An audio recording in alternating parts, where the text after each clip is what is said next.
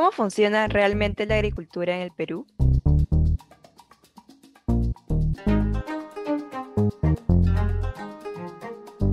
Hola, bienvenidas y bienvenidos a Bocadillo Sostenible. Somos Lucía y Valeria y en los próximos 15 minutos queremos conversar contigo sobre el consumo responsable de alimentos.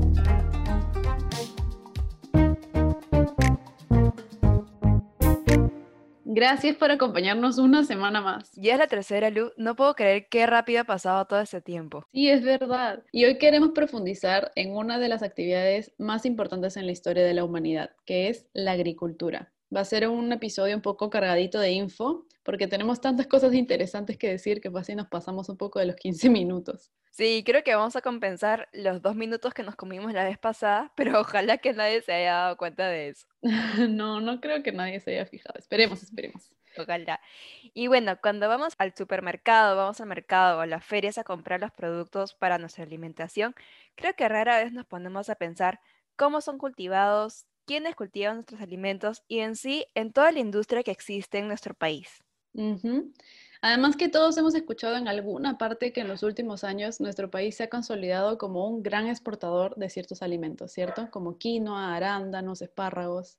Claro, es muy cierto. Y nuestros productos son muy valorados al exterior, ya sea por su valor nutricional o porque tienen todos estos certificados que muchas veces acá no los vemos cuando compramos esos productos. Sí, sí, sí, sí, es una de esas cosas que la marca Perú ha hecho muy bien, ¿no? Un producto em, peruano significa un producto de calidad, un producto natural, un producto con ciertas propiedades.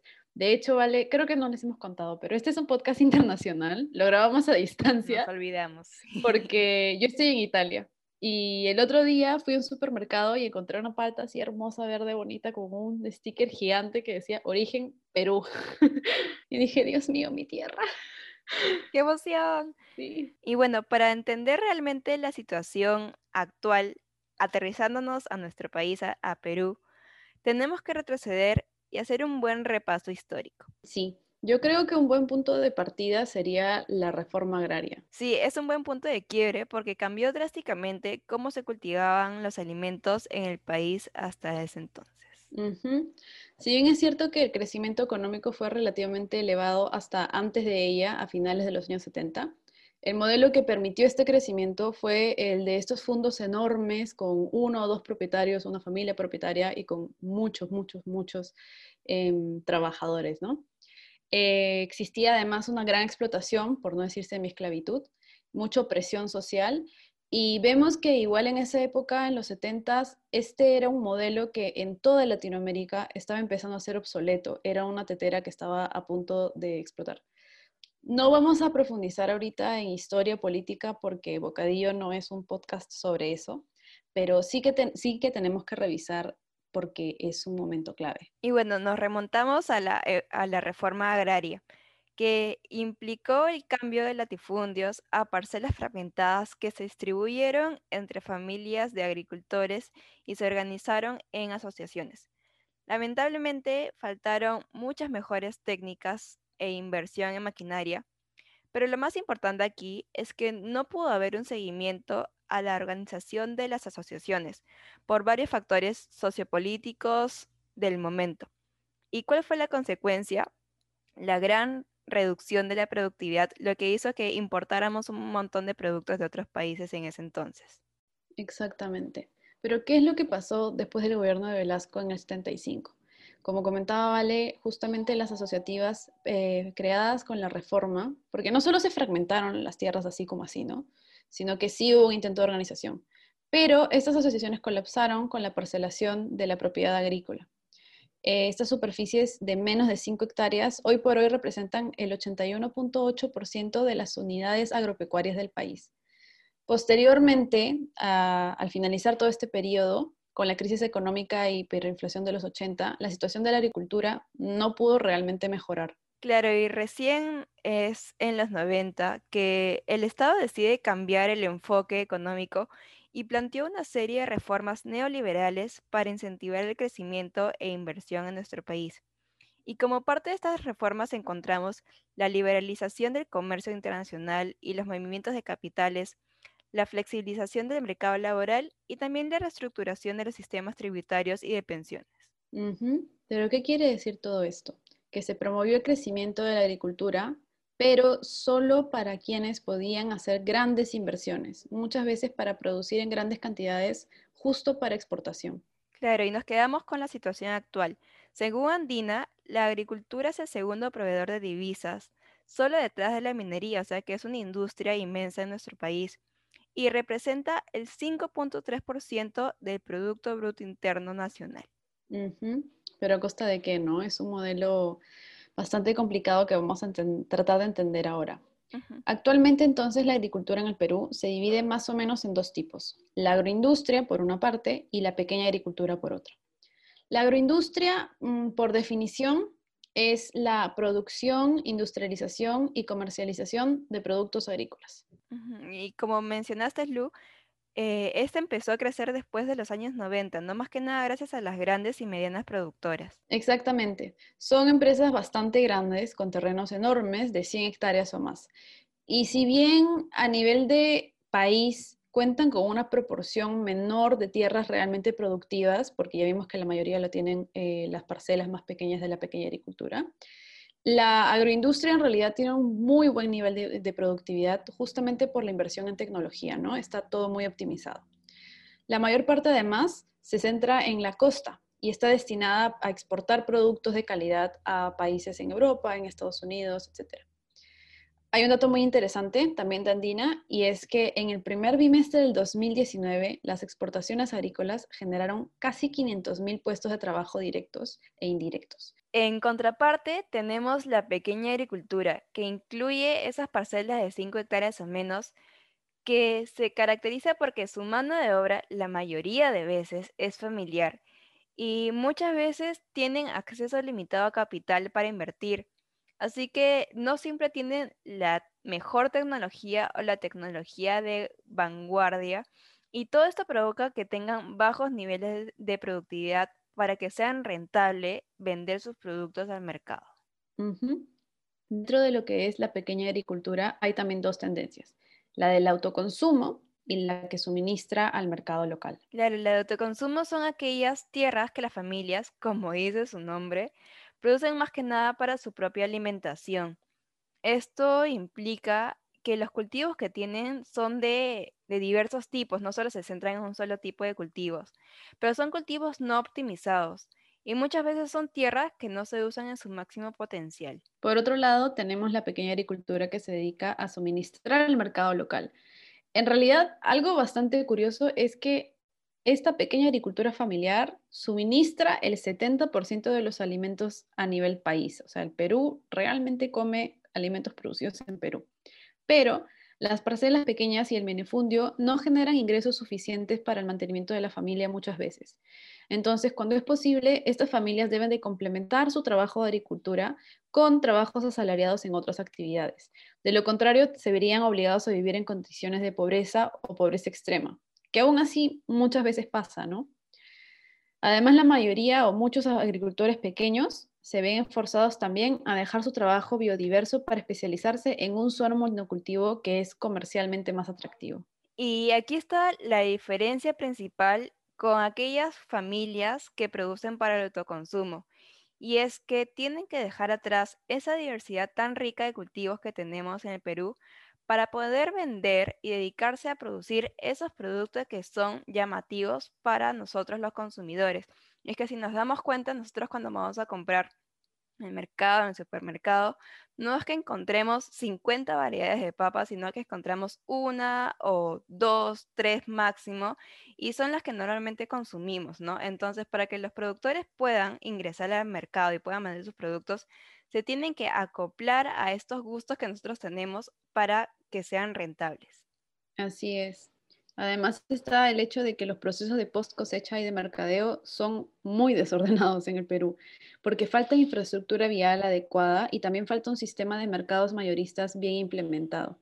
Es decir, muchos de los agricultores están en zonas tan remotas en relación a donde sí se venden sus productos, que estos alimentos tienen que pasar por una cadena larguísima para llegar al consumidor final. Esto hace que los productos tengan muchos costos incluidos en su precio. Para no vendernos tan caros, es el agricultor el que sufre la baja de precio porque es el que está al otro lado de la cadena.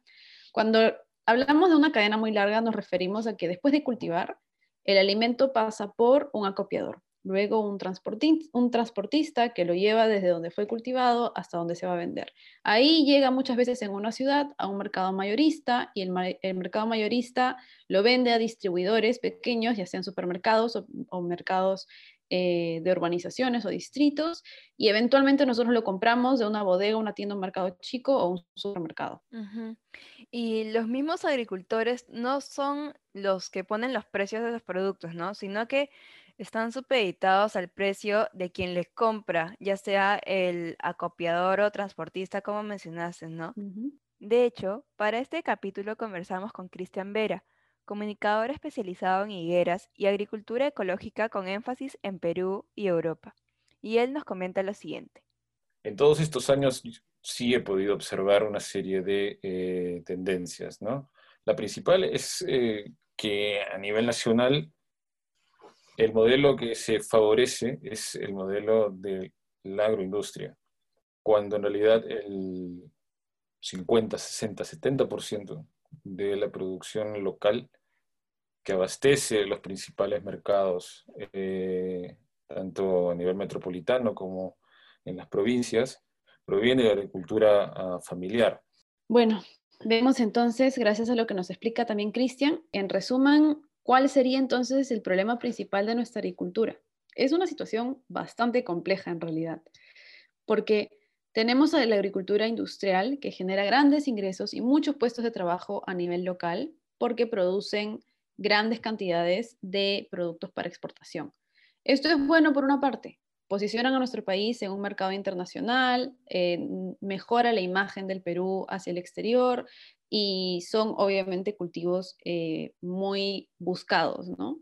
Pero por otro lado, el hecho de que se tengan que transportar internacionalmente, muchas veces a nivel transatlántico, también quiere decir que requieren muchos recursos para ese transporte. Entonces, si vamos a hablar de lo que comentábamos el capítulo pasado, de ciclo de vida, vemos que la necesidad de recursos es muy intensa cuando exportamos, ya sea quinoa, kiwicha, papa, eh, cualquier producto, ¿no?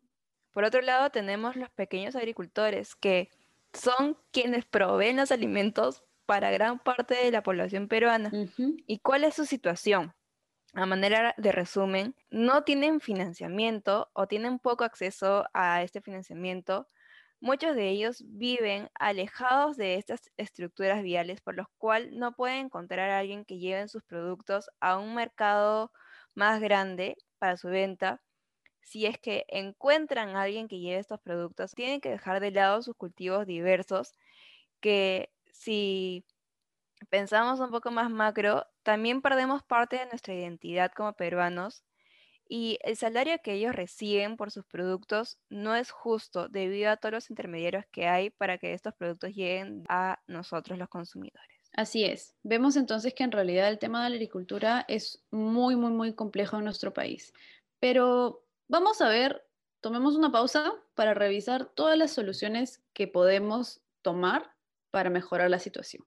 Por un lado, creo que la más directa sería tratar de votar por candidatos para que lleguen a las autoridades y sean personas que realmente estén interesadas en solucionar estas problemáticas que existen alrededor de la agricultura.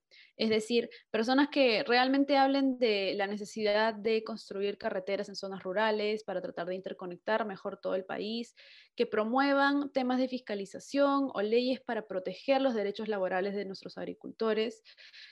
Pero a pesar de que obviamente ese es un factor muy importante, solamente votamos cada cinco años. Así que creo que hay más todavía que podemos hacer al respecto. Creo que hay muchas acciones que nosotros podemos tomar, Lu, o muchas iniciativas que podemos apoyar. Y como consumidores, eh, tomamos decisiones. Y justamente ahorita en, en, cuarentena, en pandemia, viviendo todo este contexto loco por el que estamos pasando, han surgido un montón de iniciativas que buscan apoyar a estos agricultores que muchas veces han sido dejados de lado, ¿no? ¿Y qué proponen ellos para solucionar los problemas que ya hemos mencionado? El primer punto es que ellos buscan que los circuitos de comercialización sean cortos. Esto quiere decir que cada vez hayan menos intermediarios y el agricultor pueda vender sus productos directamente al consumidor final. Esto provoca también que se dé un comercio justo, o sea, que los agricultores reciban un salario digno, que todavía se conserve la biodiversidad de sus productos y de repente que usen menos químicos y pesticidas para cosecharlos y sembrarlos, sembrarlos y cosecharlos. Y bueno, un punto importante que encontramos en nuestra investigación es que muchas veces el, promover estos circuitos cortos de comercialización revaloriza el trabajo de las mujeres como administradoras, porque al vender sus productos directamente al consumidor se forman estos pequeños negocios donde las mujeres aparecen como principales administradoras. Y encontramos iniciativas actuales como Misquipapa, agroferias campesinas, las agroferias que promueven las mismas municipalidades que últimamente están en todos nuestros distritos y creo que le podemos encontrar varios días a las semanas. Y desde el Minari encontramos la iniciativa de la chacra a. Sí, vale, hay un montón de personas en realidad involucradas en buscar soluciones y es un panorama bastante positivo, ¿no? Poco a poco podemos ir a implementarlo. De hecho, a lo largo de la semana vamos a buscar compartirles la mayor cantidad de iniciativas y en los próximos capítulos profundizaremos también más en cada uno de los temas que nacen a raíz de la agricultura, como lo son comercio justo, productos orgánicos, diversidad biológica, seguridad alimentaria, etc. Y como siempre, vamos a tratar de profundizar en cómo funciona nuestro país, así que no se lo pierdan. No se olviden tampoco de seguirnos en Instagram, Facebook y Twitter. Estamos como Bocadillo Sostenible, así que si quieren estar al tanto de las novedades que publicamos en todas nuestras redes, nos pueden encontrar allí. Muchas gracias y hasta la próxima semana.